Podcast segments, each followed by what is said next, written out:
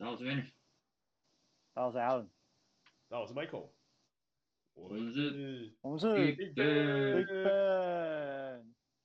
耶，好，今天这个有趣的题目啊，就是我们不是最近这一阵子都很认真的在上班嘛，然后都都 work from home，然后就衍生出一系列很有趣的一些就是讨论，就是会有很多同事会认为说，哎，这不是本来就是应该的，或者这不这不是本来应该就是一个呃特权或是一个 special 的公司给你的 offer，然后就衍生出更多更多就是工作的时候会遇到，就是到底哪些东西是。呃，公司该给你的，到底哪些东西是你平白无故得到的？然后要怎么样才能够就是保障你自己的权益？这样，就最近这一阵子这个题目，我觉得烧的蛮热，所以我想说，不然就来讨论一下这个好了。嗯嗯嗯，好好好，我觉得蛮有趣。哎，我先提一个例子好了。嗯，啊、呃，就延续我们我们我刚才也在之前提过一个例子好了。我、嗯、我其实那个例子可以分成两个部分啊。第一个部分是说，呃，最近常有。Work from home 的时候，因为你你比较有机会去面试一些其他公司，对对。但是但是面试其他公司哦，你你拿到拿了一个 offer，那你就要跟公司提离职。嗯、但是你呃，我我我发现很多人常会错估，就是啊、提离职的时机，或者是啊、呃、你跟新公司在谈的报道的日期，嗯，这很重要。该怎么安排？对对对。嗯、那那其实大家会有一个误会哦，就是因为我们之之前呃在劳基法，不管是台湾、日本，它都有一个什么。啊，离职前的预告时期嘛，嗯，预告期，对，那可能是三个月啊，如果你做久一点，可能会更长一点，那大大部分是啊，不是三三十天啦，大部分是一个月左右，嗯，对，那但是这个预告期到底是怎么回事？那就很多人在拿到新工作的时候，会会会跟呃新新公司讲说，哎，我应该是，我比如说我我九月拿到，我可能我应该是十月初可以报到，嗯。然后他就想说，哦，那么我这一个月我就我就在公司混好了。结果他就一跟主管说，哎，我拿到新 offer，我要离职。结果下午主管就叫他走。哎，这样也不错，其实赚到一个月的空档。但有时候他就觉得，干我就要赚这个月的钱，为什叫我走？我这不是我的权利吗？我应该还可以在公司，这样主管就是犯法。嗯哼嗯。对对，那那实际实际上你主动离职的话，这公司是可以马上叫你走，马上叫你收拾东西滚的。对啊，哦，就是这这是完完全没有问题的吗？是不是？对啊，就等于你就是自愿离职，你就等于没有其他的原因，或者是可能被公司把你弄走或什么之类的。对对对，那所以这部分其实呃只有一个需要呃注意的点嘛，就是说哦，比如说你那个月多做的那些日期，公司是还是要付你薪水的。嗯，就 prorate，对对对，就是照你做了几天，然后给你几天的薪水，然后除以多少这样。对对对，那那实际上呃。让要你留下来做交接，这是公司的权利。那公司其实不行使这个权利也是可以的，只要公司觉得，哦，你今天已经呃心不在公司了，呃，要你走比较好的话，他就其实是可以先马上就叫你走的嘛。嗯哼嗯，对对对，所以所以这这种这个观念很多人搞错。那另另外一个观念是说，呃，公司呃 fire 兼 fire 你，然后有些人也会觉得说，哦，我我是不是？呃，还可以留在公司有一个月啊，然后呃，顺便呃，但但呃，在台湾法律上，你也可以在那那个那个月里面就请些假，然后就呃有一些下午可以去找工作之类的，嗯，这都是合法。但是其实也有一些公司是会直接叫你走，但是会呃合法的，法律上还会付你一笔钱，就是这预告公司的薪资，嗯，对，还有资遣费，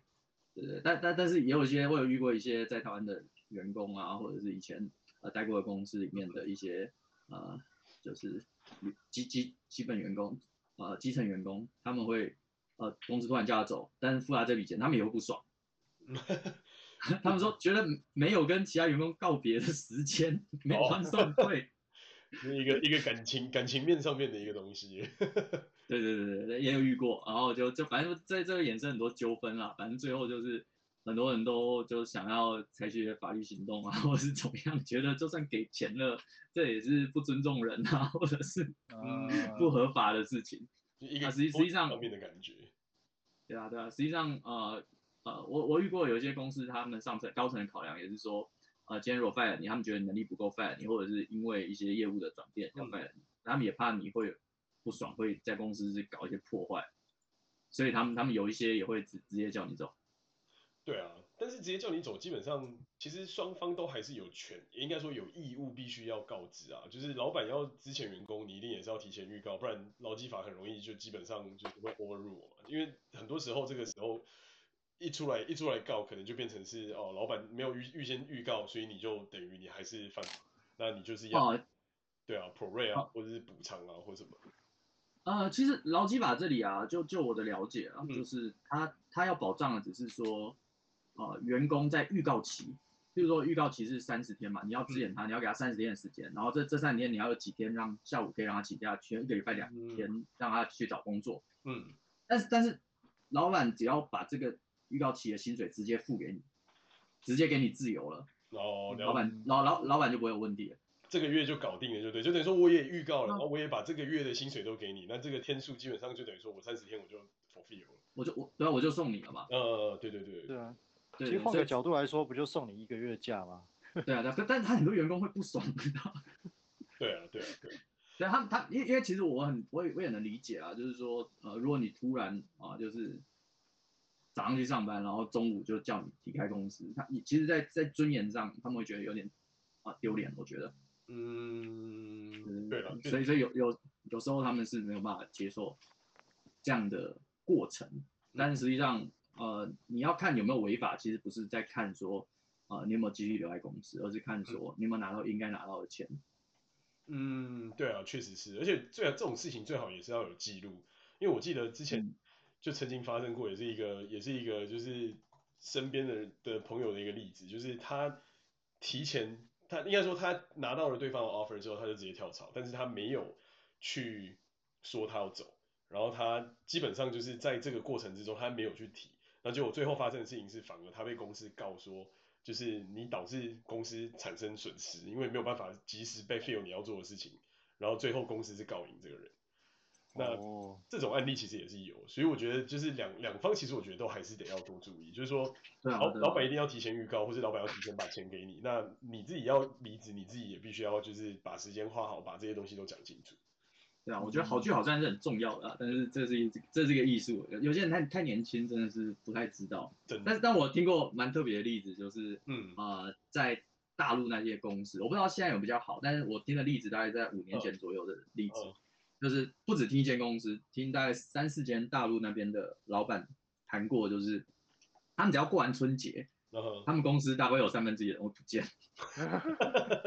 比如说直接人间蒸发这样，就就不会回来上班。呃，我我我那时候听到蛮多这种故事，真的、哦，这真的蛮屌的。然后我就问说，哦，为什么会不见？到底怎么样？他就说，哦，因为他们回就就春节回家之后，他们发现家乡最近发展了起来，所以就另外找工作就不回去，真的、哦，连讲都没讲就直接不见，超掉。真的真的，这这个这个真的很常见，而且另外一个是因为那边其实挖人也挖很凶，就是当时我们那时候去的那个时间点刚好是就是很多新创在崛起的时候，然后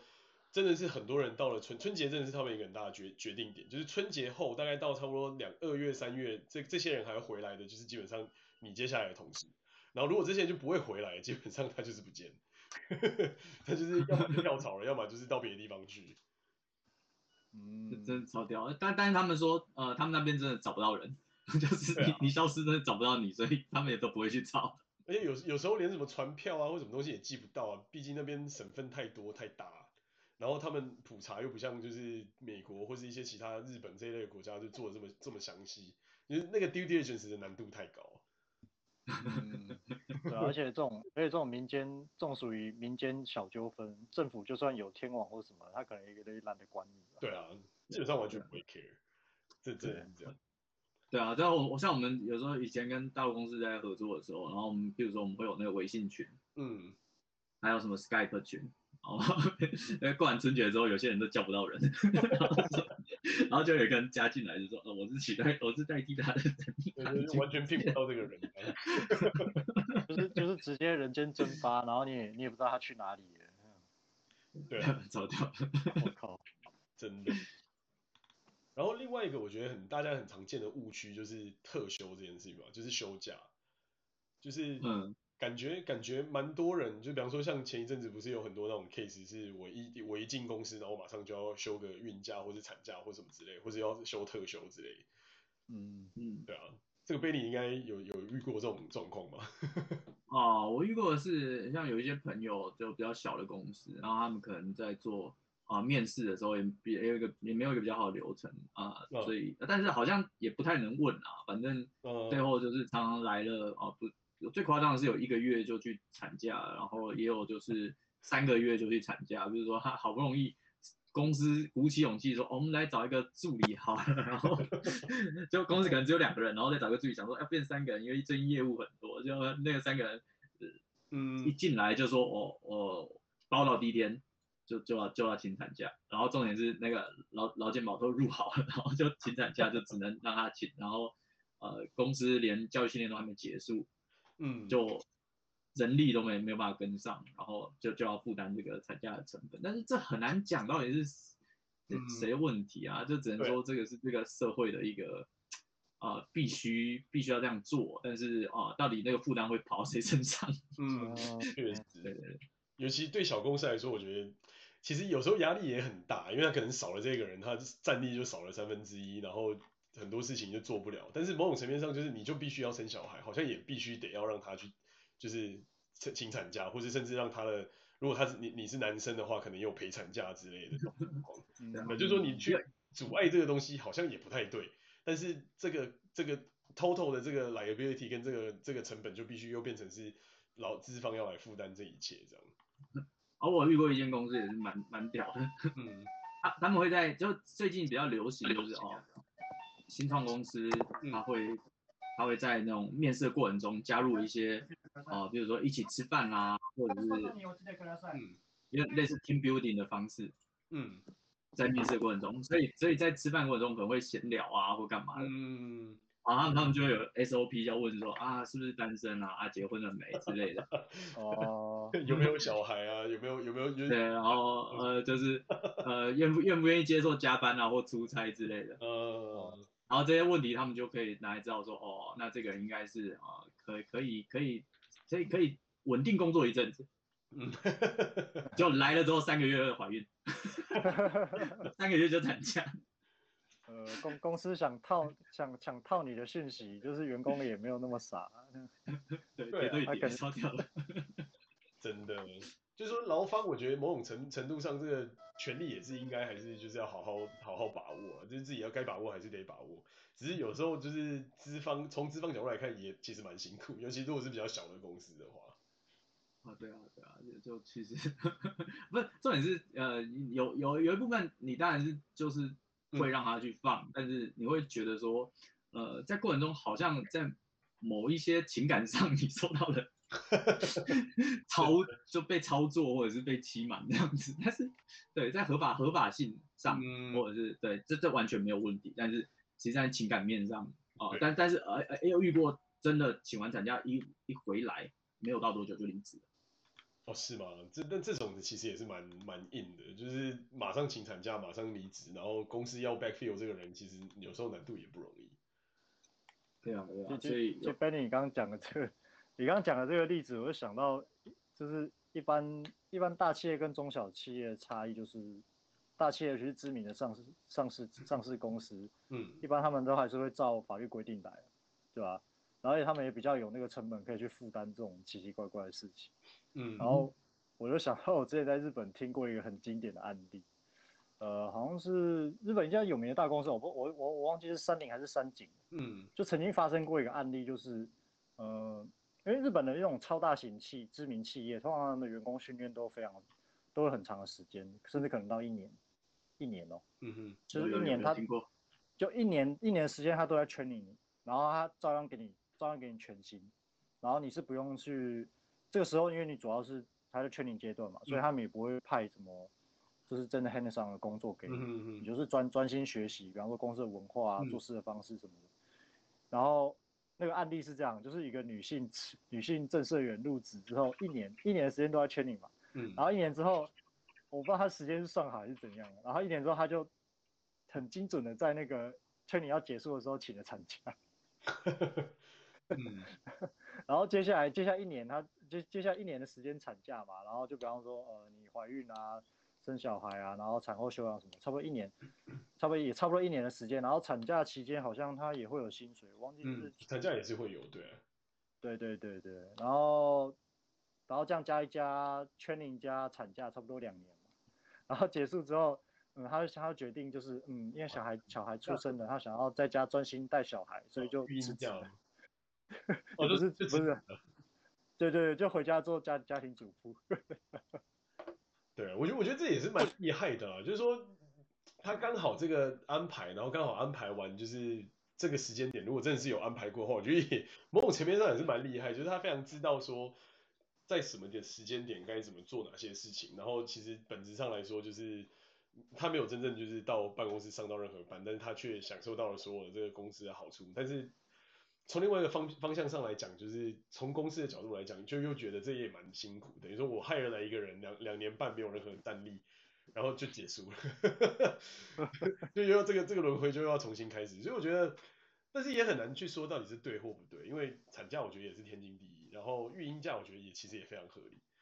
对啊，对啊，对，特别是现在少子化社会了，对啊，工作真的没那么重要，对不对？真的。那你当老板的时候就很痛苦了。真的，真的，就只只要不雷到我，我觉得都 OK。对，就是从员工的角度来讲，嗯，其实蛮棒，蛮爽的。但是从老板的角度来讲，就会觉得，嗯，真的蛮惨的。好，对对，说到这个，我就觉得，看，我就我有时候真的会在想说，啊，万一在这种这个疫情期间，我还在开公司的时候，我到底每天是什么样的心情？我在现在觉得，看每天好像都在当薪水小偷，超级爽。我甚至有时候会看到。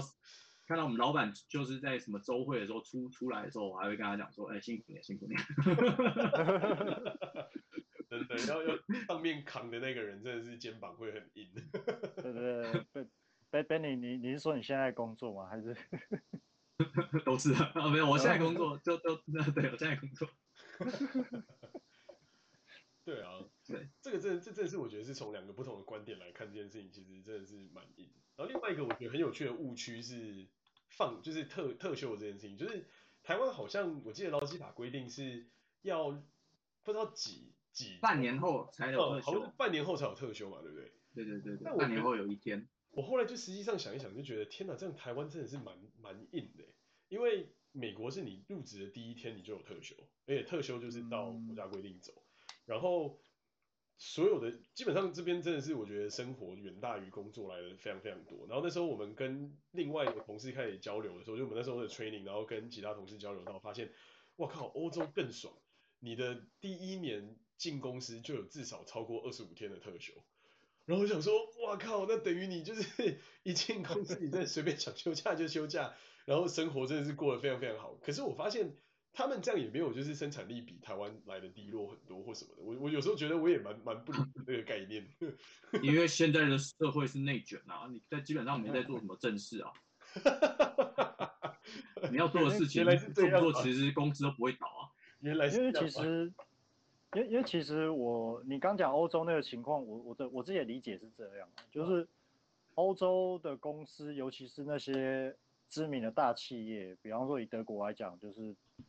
呃，好，一般人认为所谓好的企业就是，比方说大药厂或大车厂，嗯，哦，像是拜耳啊，或者是戴姆勒啊，呃，或者是那个什么 B N W 啊这种的，因为他们这些这些大型公司大部分都、嗯、都是有，要么就是技术上的技术上不难以取代的专利，嗯、或者是他们已经有非常非常成功的产品在市场上，嗯。而且他们的生产过程都已经大量的自动化、流程化，也就是说，这个公这种公司就是他，嗯，他们每一年就是固定会产生那么巨大的利润，他们养的真的养得起这么多人，嗯嗯、真的，对。所以你你意思就是现金流健全，再加上本来就有足够预算规划嘛？嗯，对。所以在这种情况之下，他们他们是真的养得起那么多人，而且就是比方说你刚刚讲的，一路子就给你那么多。呃，给你那么多年假，就等于你说二十几天嘛，那这样算一算，其实等于就是一年，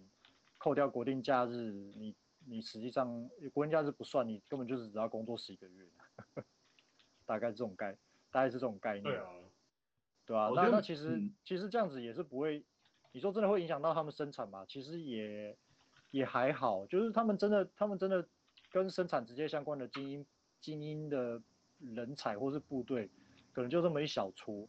然后公司养的大部分人，其实我我讲难听一点啊，搞不好可有可无。对对啊，但是他们但是他们真的真的是有那个财力去养得起那么多闲人。但但我觉得其实这也蛮正常的，因为你要你要想想看，如果今天你们公司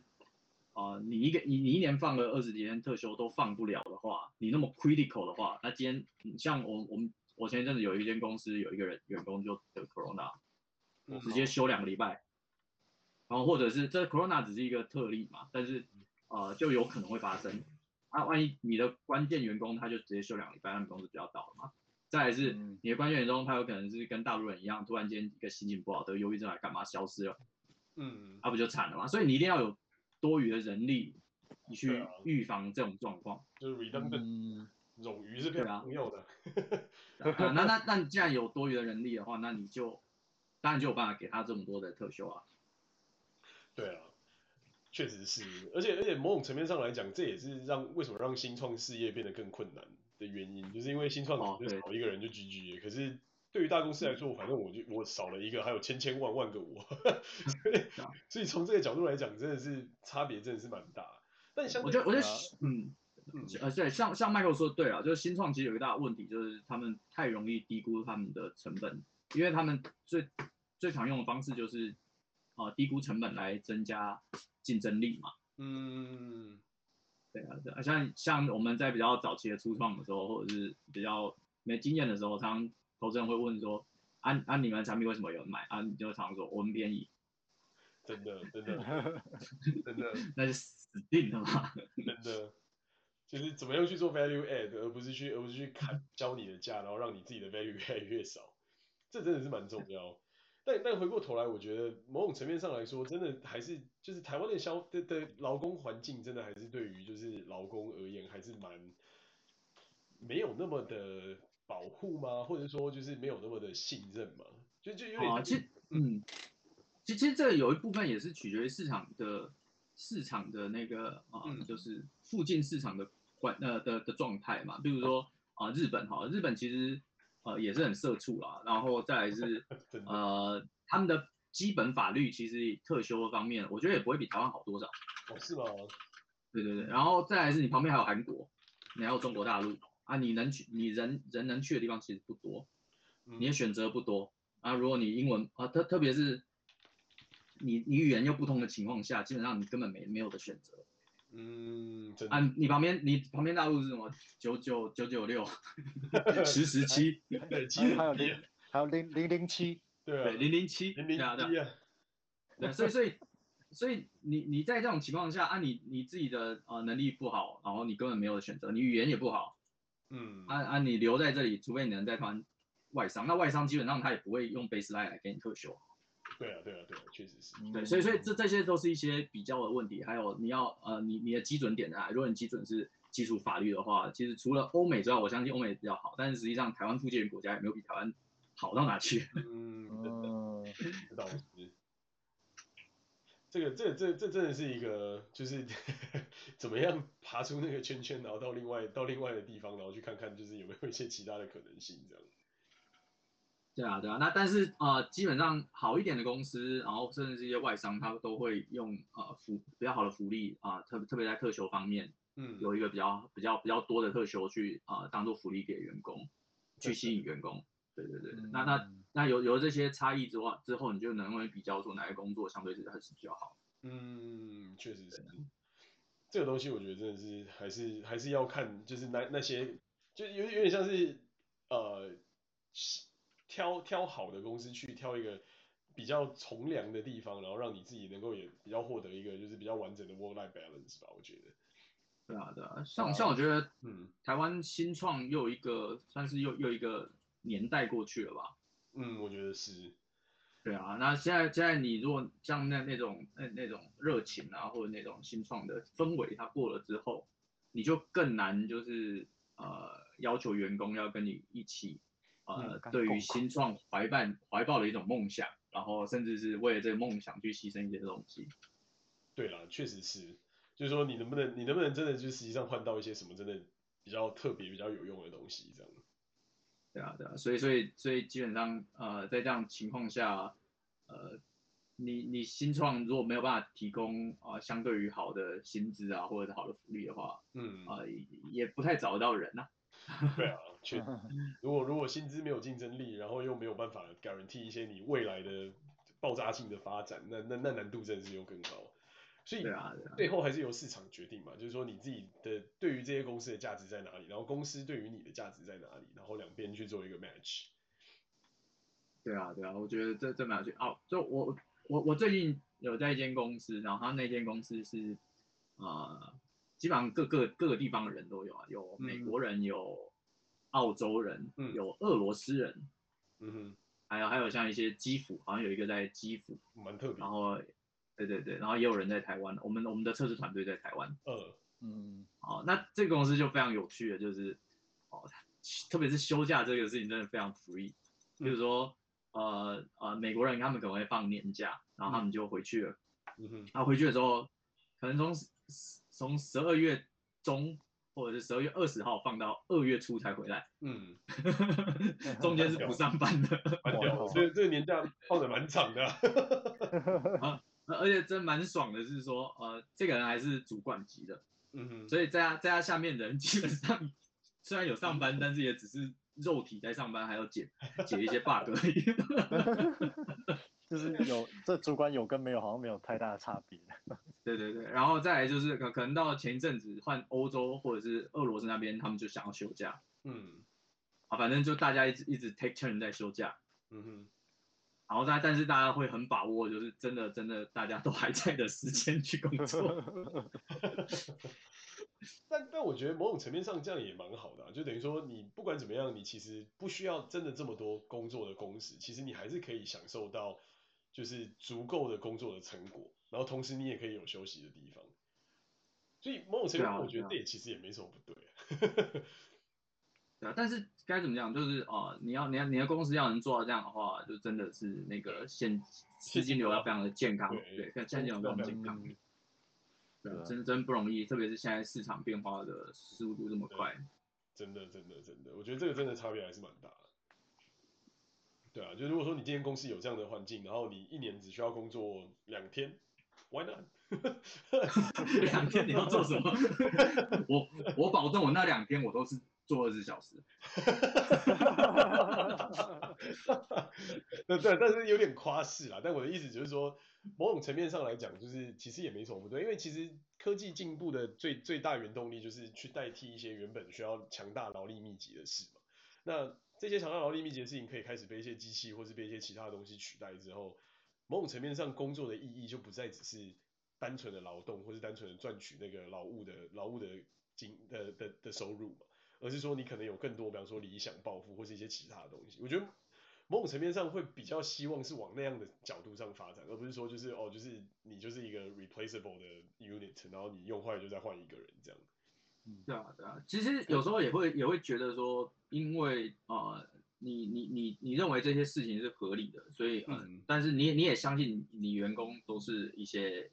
精英，嗯，是真的有用的人啊、呃，真的是人才，嗯、所以。呃，在这样像在这样情况下，你会确信你公司的成本必须要这么高，嗯，所以你在你在做呃商业决策的时候，你会去找更有价值的市场，嗯、能够养得起这个团队的市场，而不是会去做一些低、嗯、低价的生意。低价值。对啊，对啊，因为你等于你做的是 add on value 的事情嘛，你不是你不是在做一些这种奇怪的，就是就是高价啊，或者去做一些 copycat 或什么之类的这种，对对，没有办法对为你带来太大好处的事。对，那那那这样子，我觉得呃。就我的观点来看，老板的角色会变得，就是因为这这些事情而被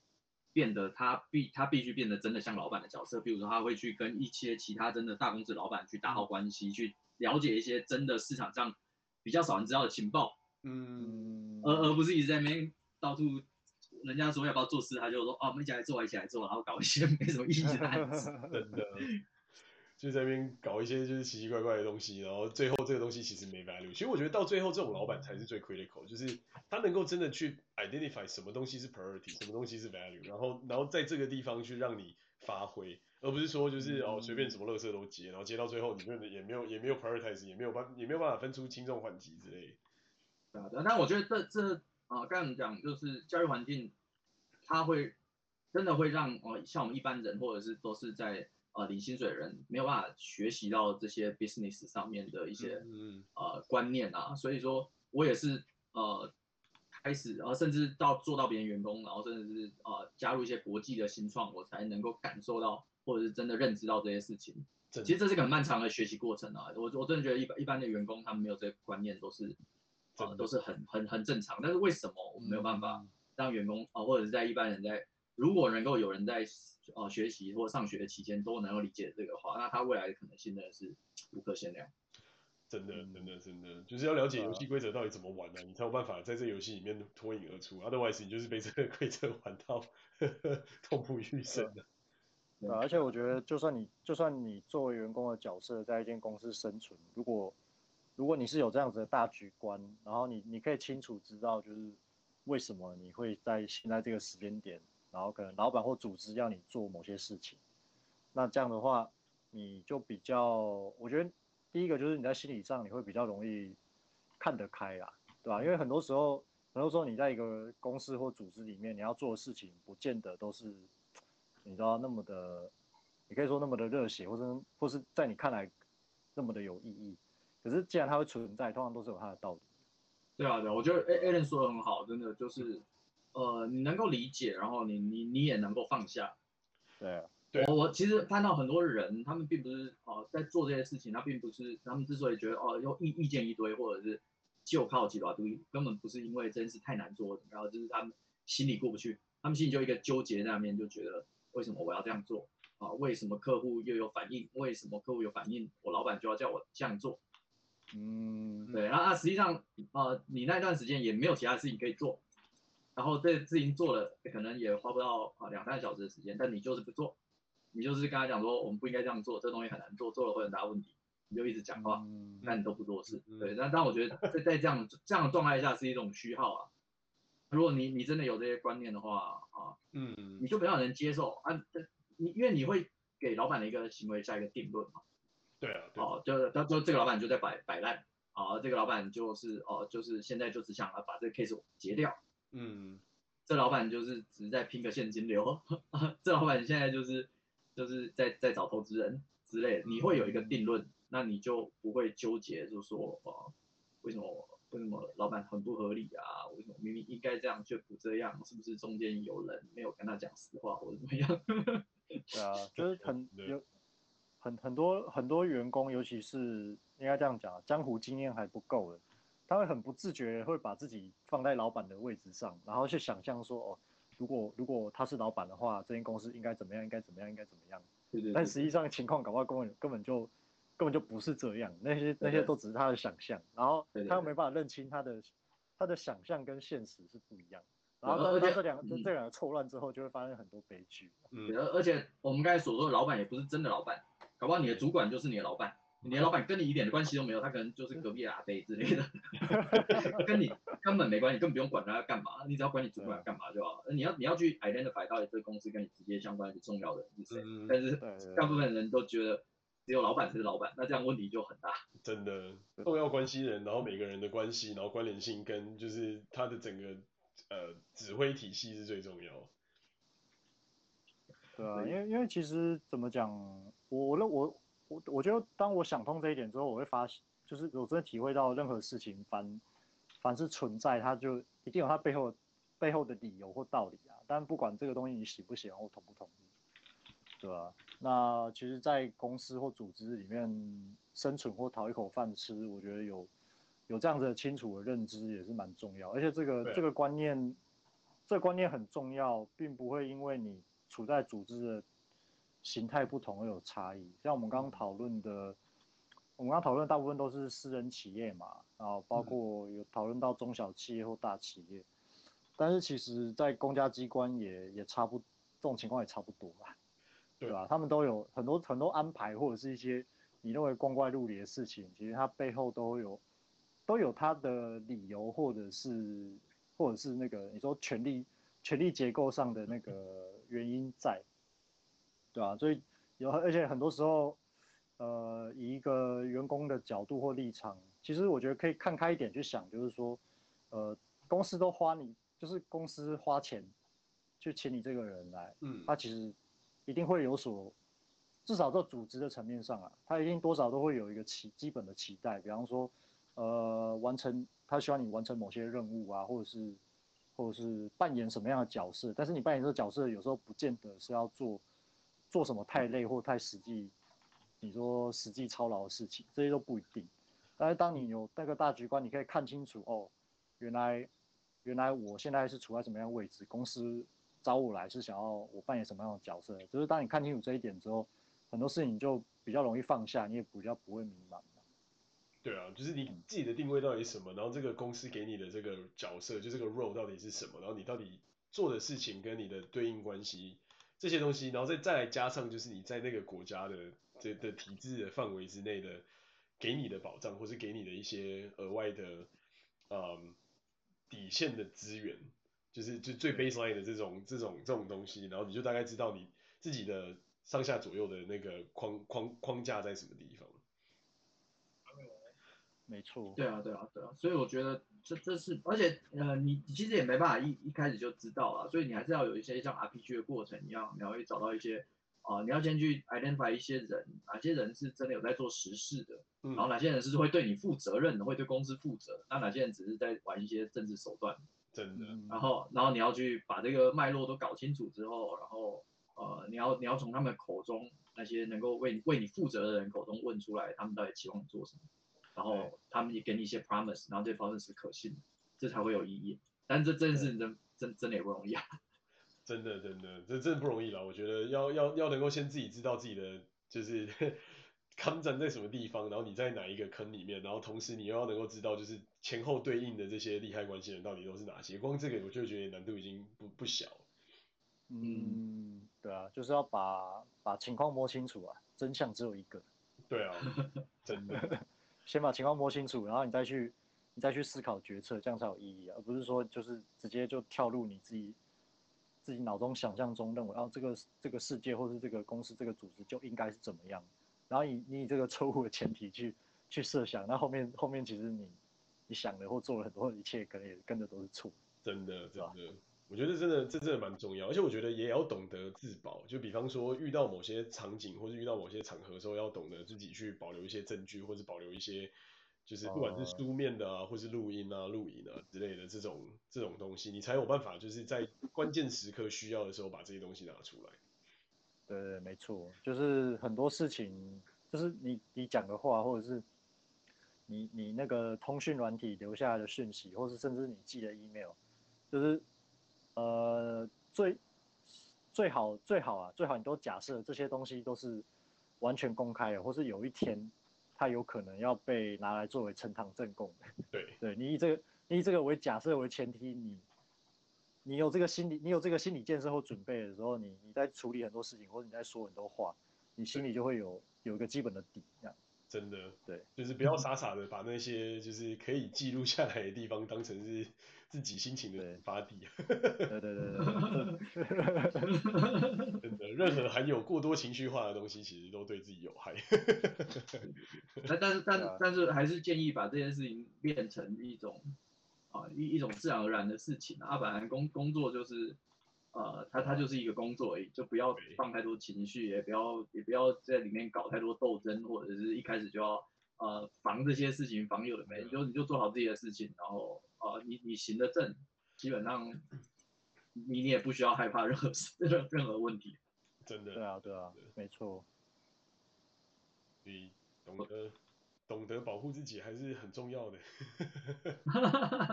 我我意思是说，呃，对对对。与其每次都在设想怎么保护自己的话，不如，对对对对，不如不让让让自己干净一点，让自己干净一点，对，就是就是从从让自己干净成为保护自己的手段，我觉得这才是最最直接最根本。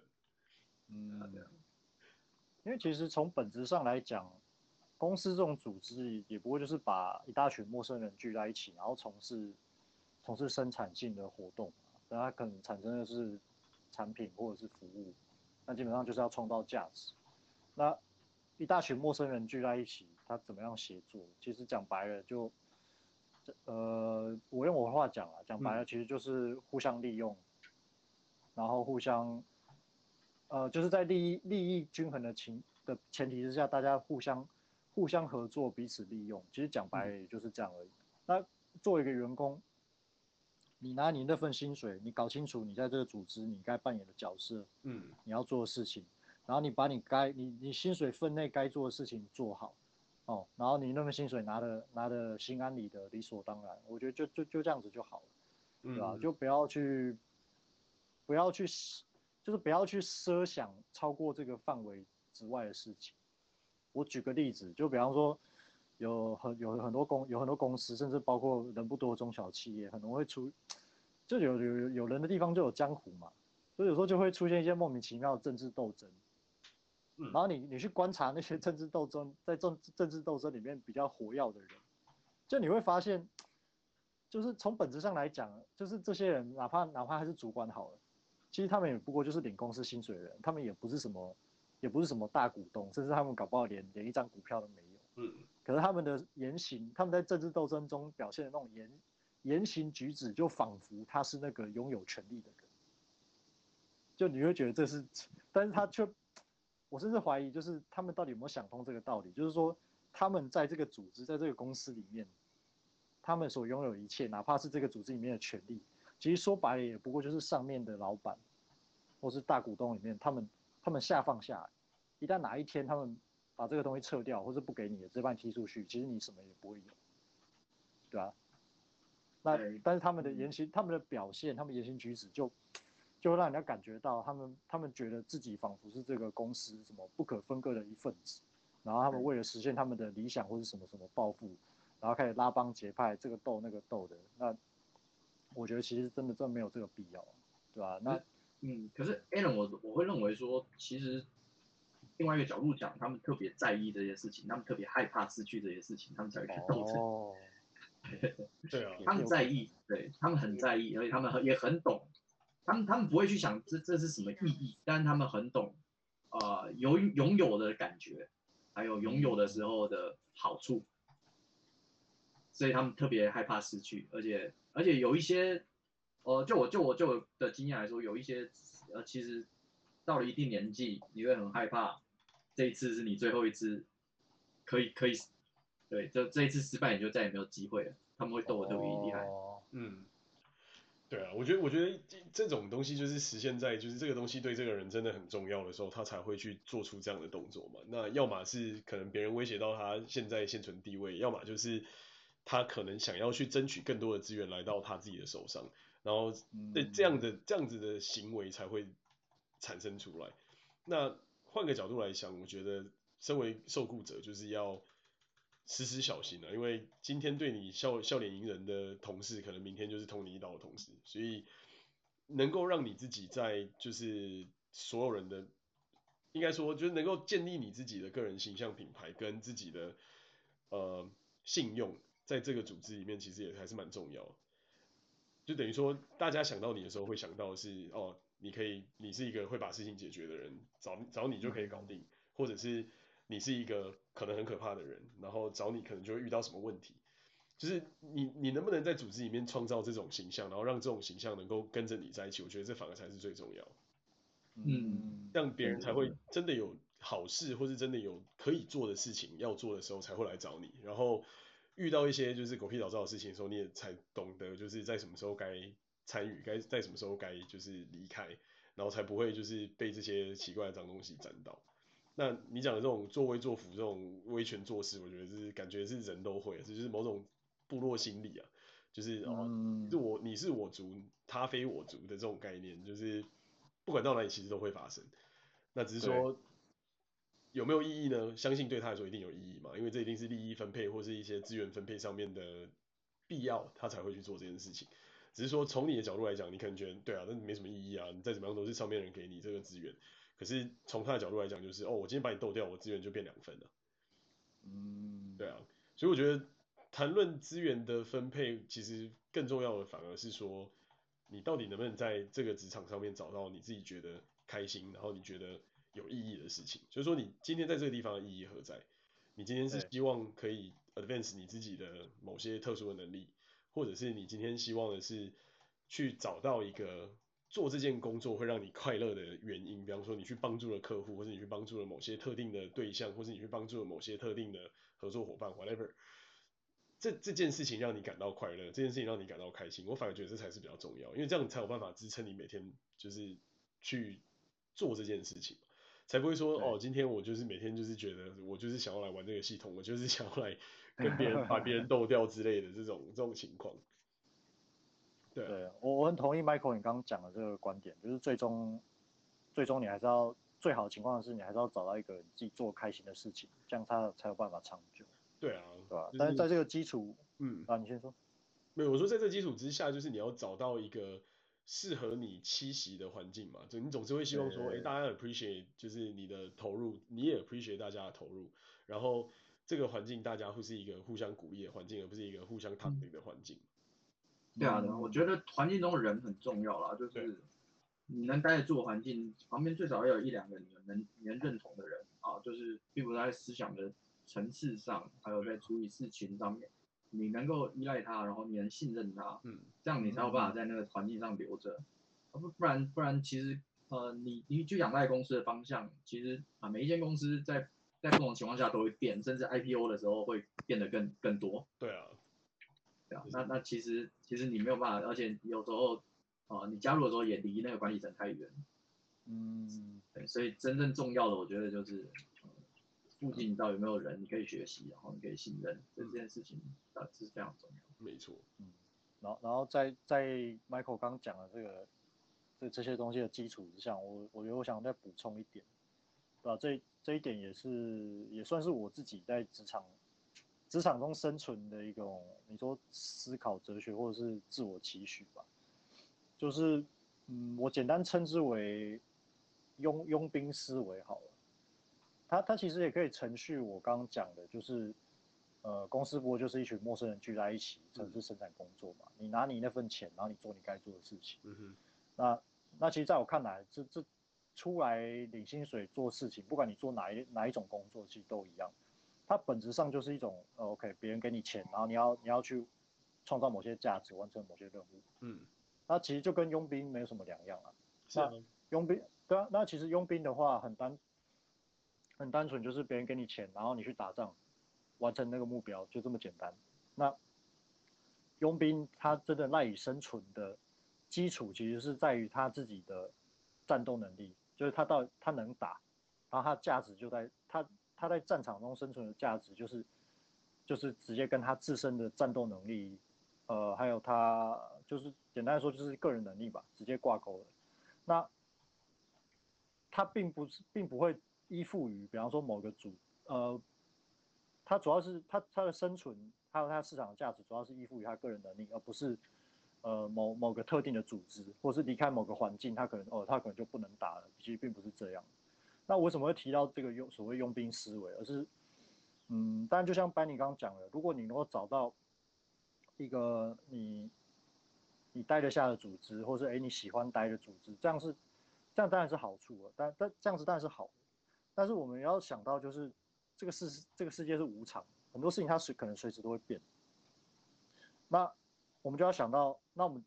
如果把这个考虑进去，我们就必须要想到说。哦，如果今天你待的这个环境，可能一切都非常美好，同事很好，主管很好，公司也很好，但是但是你不能够假设它可以永远的就这样持续下去。那我们假设，那我们设想一下，假设一个比较情况比较极端的情况出现了，比方说哦，公司因为某个突然发生巨变被并购了，或者是哦管理层突然换人，然后风起，你的同事、主管，或者甚至整个部门做事的风气突然都变得很差、很糟糕。那这时候你怎么办？其实这职在职场上确实也存在一种情况，就是环境巨变的。那你真的没有更，你真你左思右想，真的没有更好的选择，你只能你只能换个环境。那这个时候你有没有生存的本钱？这这就是我为什么刚强调，就是说佣兵思维很重要。如果你面临到，如果你有这个准备，你有这个能力，那面当这个巨变。来临的时候，你面临到你不得不换一个环境的时候，你有没有那个本钱可以去找到？呃，你说下一个 case、下一单，或者是或者是下一个不比你现在公司薪水环境差的下一个工作、下一个工作机会，或者是下一个生存的机会，你有没有办法掌握到？我觉得这才是最重要的。对啊，简单来说，其实就是不论不论不论这个世界的福或成，你自己要能够有自己的，就是磨亮的那两把刀，在这个世界浮浮沉沉的时候，你都活得下去嘛。我觉得是第一个嘛。对。然后第二个就是你还是得找到那个在往上浮上去的的那个产业，或是那个那间公司。我觉得组织其实某种层面上还是蛮重要的，因为一个人很难成大事嘛。那如果有一群人，然后这群人的目标或是这群人的。取向或是方向都非常的投缘也投机的话，那他们想要做的事情就比较容易成功。所以我觉得主动上也也很重要嘛。就你像之前就是对岸不是有一个创业家讲的，就是就算就算就是你是猪站在风口上，你也会飞啊。那我觉得虽然就是这个形容非常简单粗暴，但我觉得它其实蛮精辟的。就是如果今天这个浪潮就是要把某些特定的产业或是某些特定的族群捧上天。那你就在这个族群里面，你当然就是得想办法挤进去。你一旦挤进去，你就是不管怎么样，你都在天上。所以我觉得组织选选定组织或选定那个跟你一起打仗的那个佣兵团也很重要。然后最后一个、就是、选择会比选择比努力重要。对啊，对啊，对啊，就是你自己要先有两把刷子，你才会有选择嘛。然后你能够有选择之后，你就要好好做每一个选择。然后再加上最后就是 Benny 讲的，就是你不要设任何的限制，或是不要设任何的假想。就是你先去搞清楚这个游戏规则到底怎么一回事，然后再去搞清楚你自己签的到底是什么约。你的卖身契这么长，到底这个卖身契里面到底写了些什么？就不要自己傻傻被卖了，然后还在那边帮别人数钞票，那就那就真的 对啊。所以我觉得今天的点大概是这样，就是说很多很多就是职职场的误区，包含哦能不能提早提离职啊，包含能不能请假啊，然后该怎么做，该怎么请假，该怎么样去就是相处，或是最后你要怎么。出淤泥而不染，我觉得都还蛮重要。就是你还是慢慢慢慢的会在职场中学到，但是当然你最最先最先如果有一个最基本的概念跟认识的话，会是最好。那当然不要设定任何假设，就是进去然后问就对。对，嗯，对啊。所以我觉得这会是算是在职场上面生生存到现在的一个比较重要的地方吧。嗯，怎么怎么活下来，然后不要去就是设想一些就是哦别人都怎么样，那我怎么没办法怎么样，而是去想到你的环境能不能容许你怎么样。对啊，不要不要有这么多过多的烦恼啊，甚至我觉得要时时提醒自己要自我反省，甚至比方说 Michael 你刚刚讲的那种情况，如果如果你今天真的进到一个环境，然后那环境你发现那这里的人很多都有很多问题，或是你觉得真的是怪怪的，嗯、那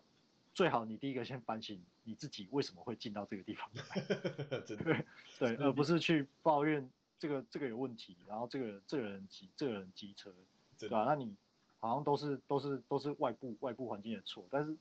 你你冷静想想，就是但是好，如果这个环境这边的人都这么有问题，那为什么你会来到这个地方？难道你会自己真的对？难道你自己真的完全都没有问题吗？对，啊。哎，讲到这个，我想到一件事情，也蛮有趣的。嗯。我我我我在一些公司也会遇到一两个员工是完全相反的类型，就是他们不会想那么多，是完全就是崇拜老板的类型。哦。然后不管老板做什么不有有多不合理，他都把它合理化。如此特别啊。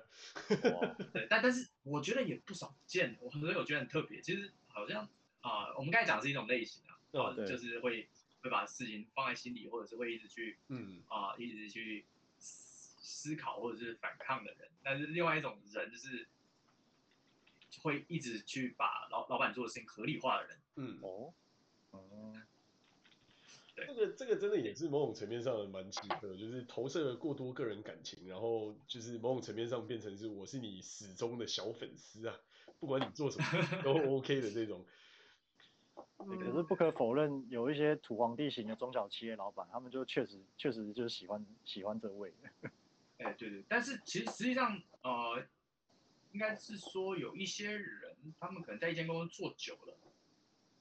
呃，大大再再加上他们呃，可能环境上比较少刺激，所以不知道外面是怎样，所以基本上他们就会认为说啊、呃，公司啊、呃、就是这样，老板就是这样，然后老板做的事情都是，呃，老板思维他基本上已经 follow 到了，然后甚至是跟他同一个 一样形状了，你知道吗？对，就啊、呃、好，哎，我们还有时间吗？还有，还有一点时间。对，有一次啊，我有一个客户，就啊，那好几年前，嗯，然后那个客户就一开始合作起来都蛮顺利的，然后事情也都呃都是结案案子结的都都有结完，嗯，但是啊、呃、有一天我客户突然找我过去，然后 他突然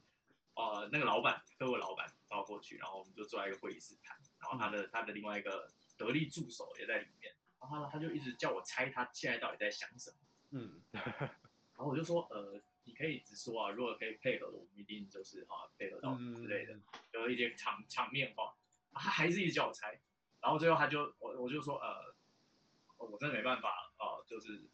还是告诉我吧，他就呛我一句说，连客户都不知道，你连客户在想什么都不知道，你怎么出来做生意？这个听起来应该是某种层面上，他希望收编你成为他男朋友吧？那么。是一个是一个男的，好，我们都是男的，好不好？然后，但是也有可能会是收编男朋友，对啊，也有可能没走到那条对啊，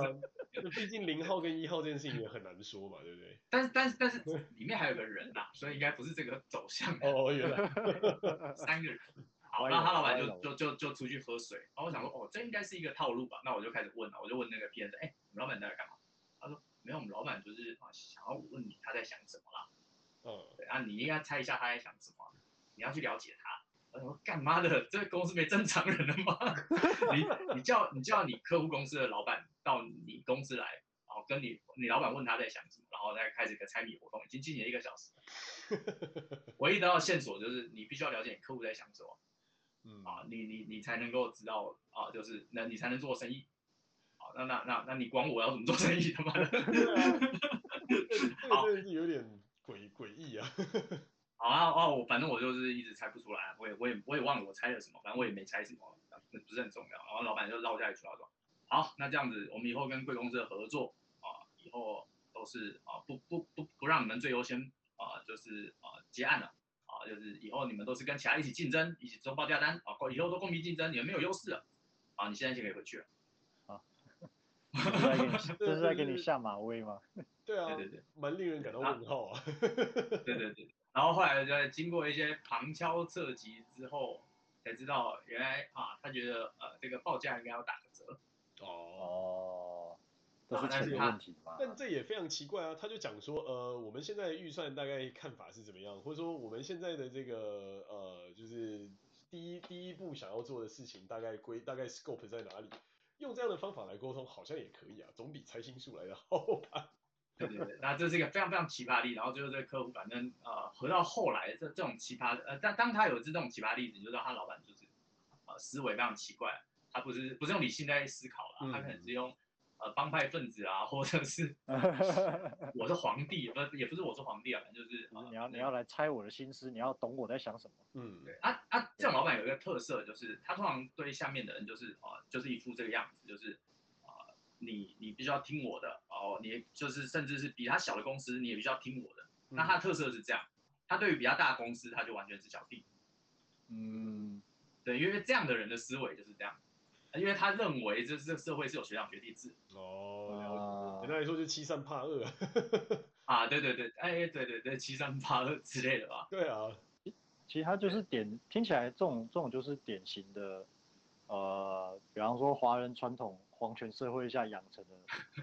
奴 那个奴隶跟奴隶主的双元性格结构呢？对对对，类似吧啊，反正他他最最会呛你最凶的一句话就是说啊、呃，你不知道我后面有什么关系，我他妈联合业界才封杀你，但我真的还不知道他后面有什么关系，就是。你某某，反正你你要你只要听到有人呛这句话，你就知道他真的没什么关系。真的，某种某种程度上来讲，就是所谓人家讲的会吠的狗不会咬人的概念。这种状况真的也是比较奇葩一点。因为说的，我觉得蛮有趣的，就是说你你真的关系有到这种人，真的关系有到这种程度的人，他其实反而不太会，一般来说啊，反而不太会把这种把这种东西放在嘴嘴上讲，甚至是对一个呃。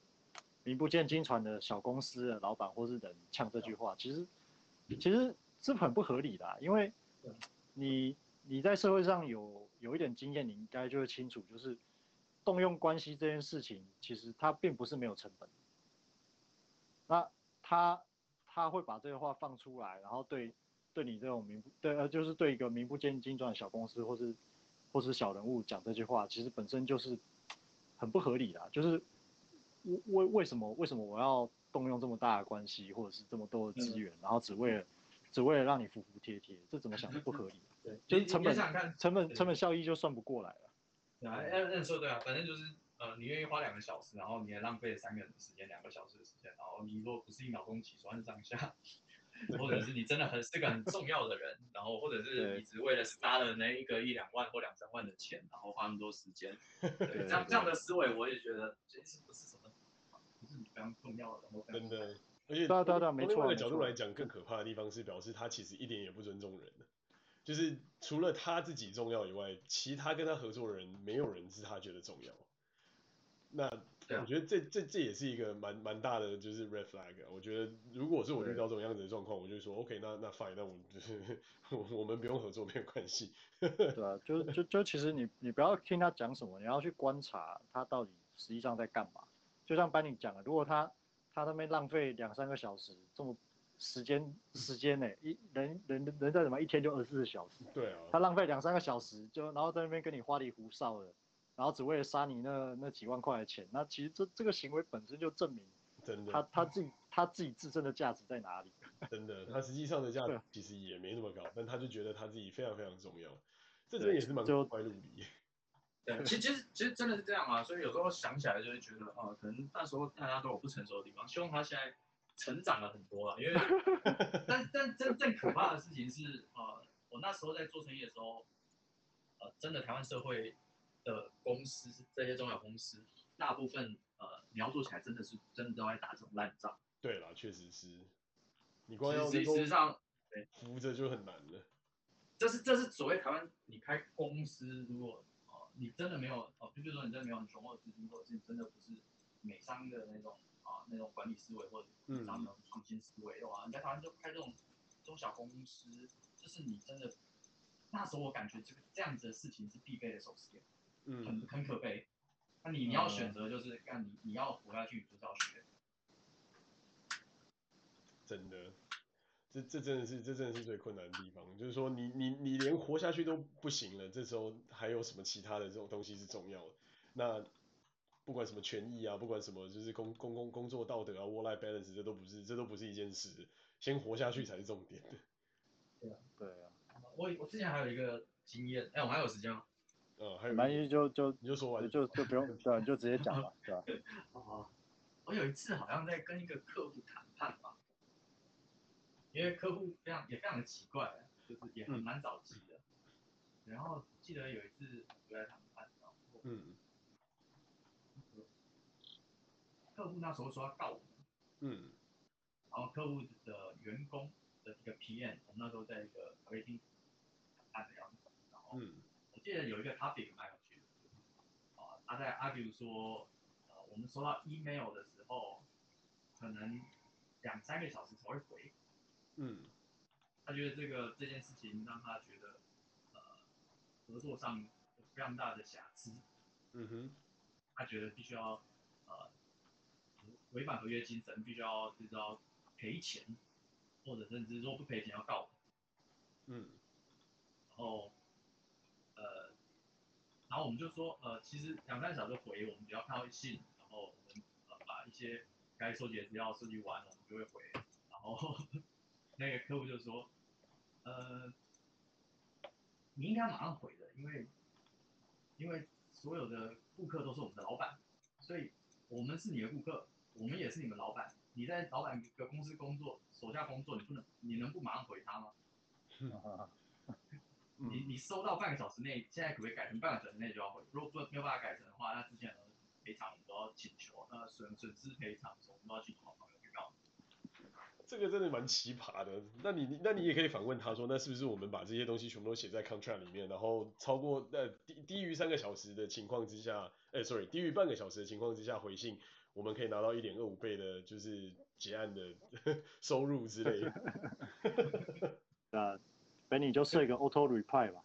对对，这就是这个感觉，就是他他那句话能让我蛮惊讶的，就是呃，客户就是你的老板，所以你就是我们的员工。嗯，那那那我们我们之我们之签的这些外包合约是都是白费，对不对？我们签的是卖身契，他就直接把你当成 vendor 的概念来用。其实其实我觉得跟上个例子是有一有共通点，那就是说，其实那些人都真的都是啊、呃，有一些老板他们真的学长学真的很重，他们真的蛮奇葩的。真的，这真的是一个比较奇怪的现象，就是他他们对比他们对对对，他们对比他们小的公司，他们就啊、呃，他们就把它当做完全是小弟，然后甚至是呃用一些啊、呃、社会手段威胁利诱，然后也不不会照合合理合法的精神去对待，嗯，能够压榨就把你榨出榨榨出橄榄就一支就一个精华尾，但是他们对上就是非常卑微，因为我听过就是嗯那间公司的老板亲自跟我讲说，哎我我跟某某大公司红红什么公司的。嗯，签约签约，我们是签，如果这个案子啊，这验收不过，delay 一天，我们减少这个案子金额的一趴一一趴的款项。哇，然后然后这个合约的付款期是好像是九个月吧，就是哇九个月，票期是九个月，九个月的票期真的是蛮硬的。然后他就说，我都敢跟红叉签了，你敢买给我签这个？我去鬼啊！我你就不给我验收过，我三我三个月后我就没钱拿了，我还要赔你钱，他妈的！对啊，这真的是蛮夸张的。这某种层面上就是有一种就是呃拳头暴力啊，就是我拳头比你大颗粒，然后你今天是我的下的下面的下包商，你就是我的小弟的概念。对啊，我就觉得他们他们被他们的呃上游厂商他们客户击奸的时候，他们就来击奸他们下面的厂商。真的。这种这种行为真的是蛮不可取的，对啊，所以所以我觉得真的蛮有趣的，就是有时候，呃，你你你如果只是真的做做样子，或装装做事，只是想要这件事成，我们都可以理解。但是有时候我在啊这个商场上看到的是，他们真的很认真的，而且真的是内心里面相信这些事情在做事的时候，嗯、我也我也我也觉得一股寒意从心里升起来，想说，嗯、天哪天哪，这里没正常人吗？真的。只能说，真的是环境还是有很大的影响啊。就是说，某些特定的产业的环境的的压力还是蛮大的。对，所以班尼班尼，你该不会是从那个时候，你心里就就就大概知道，就是说，嗯，有一天我一定要逃走。逃离这个环境。呃，当然我那时候是这样想，但我那时候只是想说，干，我对我员工，我一定要老实跟他讲说，我们在外面谈判的时候讲的话，到底是什么意思？嗯，然后，然后一一定不能让他们不懂后面的含义，然后也不能让他们不懂说我们也是在知道自己是 表面的，对对对对对，嗯，知道自己在表面可能表面屈服，或者是呃在什么情况下什么话，我们绝对不能像他们讲的那样子，别人别人的呃别人的你你你是他客户就是他老板，然后什么顾客都是神，真的，绝对不能讲这种话，这种这种这种话讲出去真的会笑死。真的，不管怎么样，还是要互相尊重，然后相互相互为，应该怎么说，以和为贵嘛。因为在整个生意场上，就是真的是和气生财。嗯嗯，对啊。到头来，我觉得把人当人才能真的做得出好生意啊。把人当畜生，你就只能捡得到畜生产生出来的东西而已。所以，对啊，共勉之啊。希望我们能够就是一点点一点点改善一些就是环境带来的一些暴力吧。你还要跳进去改善，我不敢了。对啊。呃，应该说我们现在在做的这些事情，把这些把这些案例拿出来讨论，也就是某种层面上的帮助改善嘛，让更多人有 awareness，让更多人有这个认知，就会有更多人觉得这件事情是不对的。那越多人觉得这件事情是不对的，慢慢慢慢，它就有可能会成为一个改变的力量。呃，Michael，我跟你讲，你你真的要做出什么改变的话，你还是必须要从。境外开始，而且你要累积到一定的资源，然后回去，比方说，挟着财力和那个 connection 的优势，你你创立一个，比方说新的大企业，然后你塑造，你塑造，你塑造你你你心目中理想的这个这个经商环境，或者是或者是企业环境，然后你你再把所谓就是我们刚刚讲到那些杂七杂八奇怪环境里面一些可能优质的人才，认同这些理念的人。然后都吸进来，然后共同创造更大的价值，嗯，这样你才有可能改变什么。要不然你如果在，你如果一开始你就在这个，在这个混浊的结构或者环境里面的底层，你你根本就是被折磨死去活来，你也不太可能累积到什么有像像样的资源，更不要去想去改变什么。麦麦，我跟你讲，这个 Allen 讲的是正规路线了，但是我有个捷径，看你要不要用。你直接直接网红封神，我帮你派一个角色跟那个 那个乔财神啊，还有跟那个 PTT 啊一样的网红角色。这个你直接网红这个居高临下的身份，给他们一个正拳头正义，对。这个只能继续努力啊，看看有没有机会。我跟 Allen 一人。一人带三十个假账号去，那这样总共加起来也才六十个，好像跟六十万还是有点差别的距离啊。哎，不不不，你是六十个老铁，六十个老铁，你说什么全部都把你捧当天。我这个到最后就是你会就是成为就是充满老铁，然后然后自己在自己的一个小圈圈里面就是自嗨的一个小群体。哎不不，我我们相信你说话都是真理啊，真理是不会被埋没的。继续努力，继续努力，好吧？我觉得今天时间晚了，大家已经到这个节节骨眼，开始在说一些消尾了，不然我们就到这边段落吧。OK，好，对啊，不过还是有很多精彩的故事分享了。好，谢谢两位啦。好，谢谢，拜拜。拜拜。